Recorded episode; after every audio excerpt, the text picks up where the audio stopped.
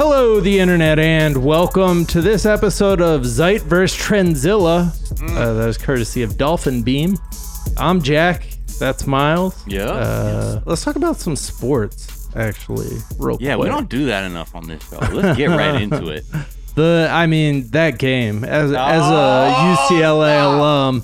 Yo, I was rooting so I like came around on this UCLA team Oh. so hard. I loved Tyger Campbell. I loved Johnny uh, Juzang. Johnny Juzang. Man, I was really feeling that, and like that, that was like getting punched in the gut, man. What? It- but also the best college basketball game that I've seen in decades, maybe my life. I mean, Jaime Jaquez Jr., Yeah. Tyger Campbell looking like young Bob Marley, and me Yeah. explaining to every person who has not been watching UCLA basketball until like, wait, what, yo, what's with this team? I'm like, Mhm. yeah, I don't Yeah. know, but they're here. Uh, it, dude, what a fucking ride. I mean, 100. I can't, as much as that shit killed me, um, there's no way that there's, I mean, there's just absolutely no way this team or any UCLA Bruin alumni, supporter, whatever could hang their head because No, we took what I believe is going to be the national championship to the absolute fucking limit and forced them to hit just a pull up dagger shot at the buzzer yeah, from to change the game. Like it wasn't gonna. Ha- it was a. It was such a fucking battle. I was. It was unbelievable. The last four minutes, I like was just about to tear off my skin. Yeah, But yeah. Ugh. I felt like yeah, I needed to go smoke a pack of cigarettes after that. I was like, my heart was just beating out of my chest. Yeah. Um, And now some. And now you know. Look, Juzang. They're gonna be talking about him. Look at look For the- suddenly for the in the draft? conversation. Yeah, Yeah. Now people are in the conversation off the strength of those performances, and he. I mean, he really. You know, shout out to him. You know, I've been looking for people who look like me out there on the court. yeah, Uh, even though he went to my rival high school, but it's fine. yeah, he went to Harvard Westlake, right? Yeah. Ugh. yeah, Uh, whatever. Look, Johnny Juzang, as long as you got that blue and gold on, you know what I mean? You could do, do what you got to do. Yeah, yeah. Yeah, and Gonzaga, so for people who don't follow college basketball uh, or weren't watching the game, Gonzaga is the first undefeated team to make it to the finals in like a decade or more. Yeah, I think I think decades. And they the UCLA an 11 seed, which, you know, since there's four uh, brackets it would put them like the committee thought of them as like a 44th best team in the country type 40th to 44th uh, and they uh, took them all the way to the limit. And gonzaga might be one of the best teams of all time. Um, and whew, it was it was a great game. I do i was complaining on twitter throughout because it just feels weird to like it feels outdated to have like jim nantz there being like Tiger, like Tiger Woods, like just Like, it, it feels like it's being up. made for like golf dads or something who like don't watch basketball. Let's get except- Candace and- Parker. Candace Parker. Yeah, Candace seriously, Candace People Parker. who understand the game. Like, please, the yeah, the they most excited they got was like about a ref getting a call right. They were like, he should be an NFL ref. He explained that so well. It was like, yeah. what the f- what are you talking about um another exciting sports thing uh that happened over the weekend shohei ohtani who we have talked about before on the I'm podcast. winning as a person. uh so this is a japanese baseball player who is you know one of The Babe most yeah he's one of the, mo- the one of the most anticipated players in years. He's been here for like three four seasons and like has had a lot of injury problems. But people are super excited because he can he's like a great pitcher and a great hitter. And like that hasn't happened really since Babe Ruth like just yeah. And it's a cultural thing too. In Japan, like they're like, oh, you can rock it. Yeah, do your shit then. yeah You know, like here, it's just like, if you're a pitcher, you'll never fucking bat. Like, Yeah, why like, would it's, you? It Yeah. makes doesn't make sense offensively, and then we're also not in the business of being like, yeah, you should fucking get your, you know, work on your bat speed a little bit. You might get some, might get you on base. Uh, but yeah, he's he's just like a true two way player, and that fucking just first pitch swinging, just fucking destroyed the ball. It was like a 450 foot home run or something like yeah, that. Yeah, it was the hardest that a ball had been hit so far this season. Obviously, it's a young season, but it Yeah. was. Uh, so he did that at his first at bat, and he also during I think one of his first innings that he was pitching threw the fastest pitch so far of the uh, Major League Baseball season. After having So, Tommy John surgery.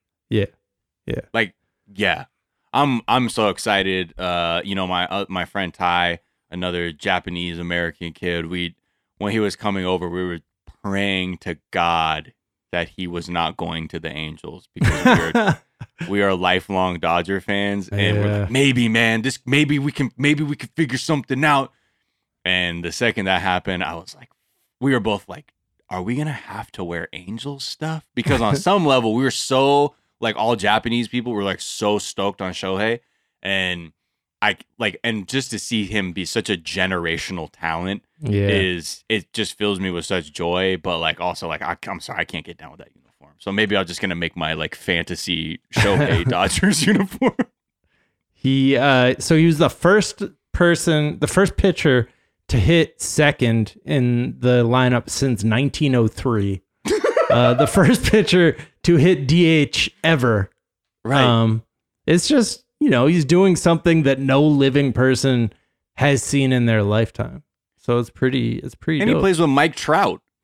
Yeah, that's the thing. The Angels really just like gobble up generational talents and still main still manage to not make the postseason. Uh, Yeah. Sorry, You sorry, hate to Angels see it. fans. Hey, you Um, hate to see it, you know. You hate to see it, or you can be like the Dodgers and have your soul ripped out back to back years. Well, the second season we didn't do that great, but the first one, fucking cheating ass Astros. Paul Pierce had a a pretty noteworthy weekend. Uh, people were you know talking shit about him because he went live from a poker game. Looked like a bachelor party. Like he was getting a massage. a woman was dancing behind him uh, acrobatically. He looked fucked. Acrobatically, up. I like that. Uh, for those listeners, she's making it clap, y'all. Uh huh. Uh, and people were throwing poker chips uh, at her, I believe, as tips. Cool. And Paul Pierce looked like he had never done ecstasy before, and then Yeah. he did it for three days. and he straight. did all the ecstasy. Yeah, he's like, I took all the ecstasies, guys. All the ecstasies? Hey, this guy's a cop, man. What the Right. fuck? Why'd you have? Also, like, his energy was so, he was clearly going live to like taunt another woman who I think would have danced at this party because, like, Yeah. he could have got money. And Yeah, yeah. This guy's Monica swing through. Uh, yeah, Monica swing, Monica swing through. Famous Yeah. last words. if you're in LA, Monica. So so it's not even. He wasn't even certain she was in town. Yeah. Uh, but anyways, he's married. Uh, also is like a ESPN personality who's like you know ESPN personalities tend to be pretty buttoned up. Uh, Disney owned company. Yeah, so it's it's it was interesting. Uh, I I appreciated his tweet on Sunday at like 7 p.m. where he tweeted "Good morning" uh, to everybody. So he, you know, he was like, "Yeah, man, I, I got real fucked up this weekend." Anyways, uh, and Kong vs Godzilla, the box office was, you know, it's starting to look like it did before the pandemic. They did about the same as the last Godzilla movie. Um, and that is with theaters basically being, you know, reduced Oh, so then capacity. it killed the first, the last one. oh then. yeah. Yeah, yeah, yeah, yeah. Uh, it's doing much better overseas, but yeah, it's going to be the first Hollywood movie to make 400, 400 million since Bad Boys for Life, uh, and might be the first to hit 500 since Frozen 2, which seems like it Yeah. came out in the mid 90s. If memory serves. Right. Right. Frozen 2. I remember I was 11 when that came Yeah. out. Huh. Um, DMX is trending. Obviously, uh, very very sad news from over the weekend. Yeah. Um, he, you know, OD'd is on life support. Um, you know, in a just- vegetative state right now. yeah, not not not brain, not no brain activity. Uh, as He or not a lot of brain activity. I I'm like really bummed out by this. Yeah, And you know, it's look, he he's a he's a this motherfucker's all over the place. We know. He's Right. he's he's said all kinds of wild shit. He's done all kinds of wild shit. Um but like I was realizing, you know, in my adult life, like looking I was just thinking about him, you know, just looking back on the man Earl Simmons, Dark Man X. And I realized I think when I was a kid, I was like, yo, this guy's as angry as me. Mm. or like his music sounds as chaotic as my adolescence is in mentally emotionally for me at the moment so that's what pulled me in it was like yeah this is this feels right and then as i got older and looking back i realized man dmx was just one of the most openly um haunted rappers like out there like in Yeah. terms of like charting you know he was not you don't really know what Jay. Well, you don't know what go, what's going on in Jay's mind. You don't know what's going on in fucking. You know, I mean, like other artists, sure. Like there are other artists that are honest, like Kendrick or J Cole or whatever, who are, who are gonna rap a little bit differently. But DMX was like clearly just this tortured, haunted person who did not not know how to help himself, but he only knew how to express himself through his raps super aggressively. And I think there's something about that, like I try and take on as like a thing to, you know, what can we, what wisdom can you take? Because most people, we don't like to struggle in front of other people. We don't like people to see us struggle with anything. It's why we don't ask for, like, a lot of people don't ask for help when they need help, or they'll try and solve things and keep things private and don't share things because we have a, this thing of not wanting to let allow people to see us struggle. And DMX allowed the entire world to see his struggle. Yeah. And I'm not trying to like really wax poetic about it, but like as I look back, I'm like, that's actually I think the thing that resonated with me is that he was just honest. Cause I mean, he was I don't know another rapper who was crying like that yeah. Vulnerable. and also being so honestly toxic with his masculinity too. Oh, and yeah. then uh yeah, just I mean, and check out any uh interviews that he's done like later in his career, like really understanding how much pain that he went through. It really kind of I just thought he was the toughest motherfucker I ever saw, or whatever. You know, he's got that Right. R.I.P. Boomer back tat. He's wearing a fucking chain link. but he talks. There's a, a clip of him on the Talib Kweli podcast where he talked about at 14 when he was just in and out of juvie for since seven years old. He got out at 14, and this dude tricked him into smoking crack at 14 that he looked up to, that he was doing crimes with and robbing people with, and that completely fucked up his sense of self, completely fucked up his ability to trust someone because this was someone he really looked up to. And when you like see these moments, it, it gives me just another dimension to what you know what DMX actually was, rather than just being like, oh man, DMX was the dude who barked. Yeah, yeah. We when you first like when I first started listening to him, I was not expecting him to be like breaking new ground in terms of like how vulnerable he was willing to be on mic and definitely Yeah, ahead of his time in, in when- terms yeah. of that. Yeah. And I think he he stealthed it very well because when you're it's so violent and angry and you're screaming it, it looks like strength. But Right. what he's actually talking about is like deception, his inability to trust people, how cynical his worldview has become. And yeah, so like that's me getting in my like washed hip hop analysis phase in my Mm. latter years. I'm like, nah, I think that's what maybe was resonating was that like it wasn't because you know you juxtapose that with the bling bling era, and Right. those people you there's no fucking way you didn't know shit about them as people. Right. Right. But at least this guy was hurt. Yeah. and that's what I you know latched onto. So you know uh, I hope if he's able to pull through. I know things don't look very good, but uh, it maybe maybe something good can happen. Uh, it's also the 27th anniversary of Kurt Cobain's death, so people are tweeting Damn. about that. But you know, another drug related. Uh, people in a lot of pain who you know turn to turn to drugs uh, to to deal with it. And man, it's a it's a bitch. It's a it's a tough one. Yeah. Um, yeah, Another dude, you could. That's I think. I wonder if you know because you could hear it in his voice too. yeah, Like it was. It sound. You know. It felt. If it sounded like how I'm sure it felt to Mhm. sing it. yeah, yeah. Exactly. I think that's like a thing that they both very they're very similar in like sonically you could you kind of you could feel where they're coming from. Yeah, that unplugged album, which was the I you know looking back, I hadn't realized how close that was. Like that was like weeks before his death. Um, right. Yeah. But man, what a fucking performance! Dude, you hear Lake of Fire right now, Yeah. you're going to be like Oh my god. Yeah, where do bad men go when they die? And finally, uh, vaccine passports are trending because uh, Fauci came out and was like, "I don't think the federal government's gonna gonna be the people uh, mandating vaccine passports." You know, this has been something that Republicans have been against uh, for the same reason they've been against mask mandates and all that shit.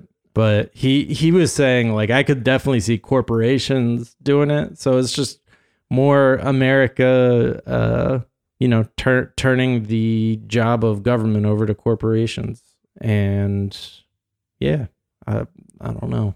It's like you can, it's not like vaccine passports are going to be illegal or something. It's just that there's not going to be one single uh, government entity that is demanding that you have them in order Yeah, to travel. which means it's now going to be more sovereign citizen type shit about Yeah. being like, well, you can't allow me, and now it's like, well, get you, you know the free market that you love so much. Mm. You heard it, you know the you know free market capital. Yeah, this is what's happening. Right? I'm saying I'm free to tell you to fuck off as the business owner.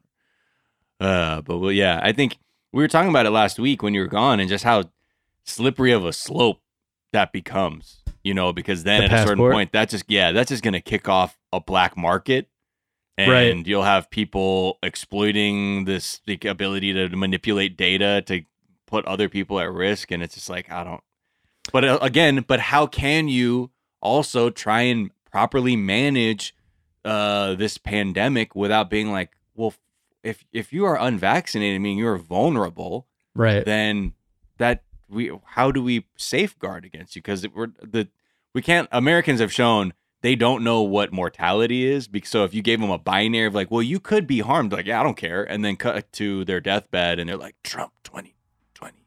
right. And you're like, what? Huh? No. See that? See that's why you weren't actually equipped to make the decision for yourself. That's why experts who are studying this said it's better. It's the outcomes are better for you to be safe uh, mm. and to be inoculated. Mm. Hmm. Yeah, bad at that. Bad at uh, having any sense of collectivism whatsoever. So, yeah. um, bad combo. Hell yeah. America. Uh, anyways, that uh, those are some of the things that are trending from today and over the weekend. Uh, we are back tomorrow with a whole ass episode of the show. Until then, be kind to each other, be kind to yourselves. Don't do nothing about white supremacy, and we'll talk to y'all tomorrow. Bye. Bye.